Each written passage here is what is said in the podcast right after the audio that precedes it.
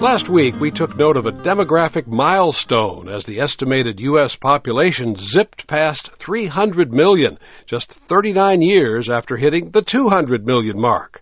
We've attracted quite a crowd, all right, and these few years of breathtaking growth have wrought remarkable changes in the American way of life. Two and one half times as many automobiles clogged the nation's roads than were registered in 1967.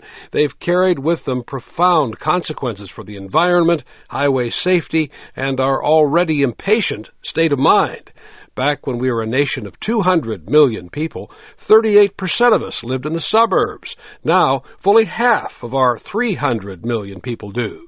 Housing tracts have displaced pastures and quiet copses and turned suburbs into centers of economic and political power. And everything you may have heard about explosive growth in what we call the Sun Belt is true. Just about half of our 300 million people now live in the sunny South and West. That's twice as many people as lived there 39 years ago.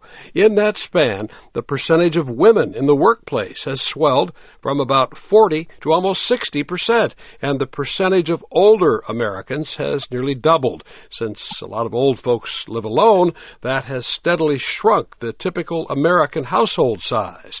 Back in 1967, young adult Americans could hardly have guessed that by the time they retired, 100 million more people would crowd around them, or that those days, already fast paced, complex, and abuzz with technological change, would be looked back upon as a slower, simpler, even sweeter time. I'm Ted Landphair.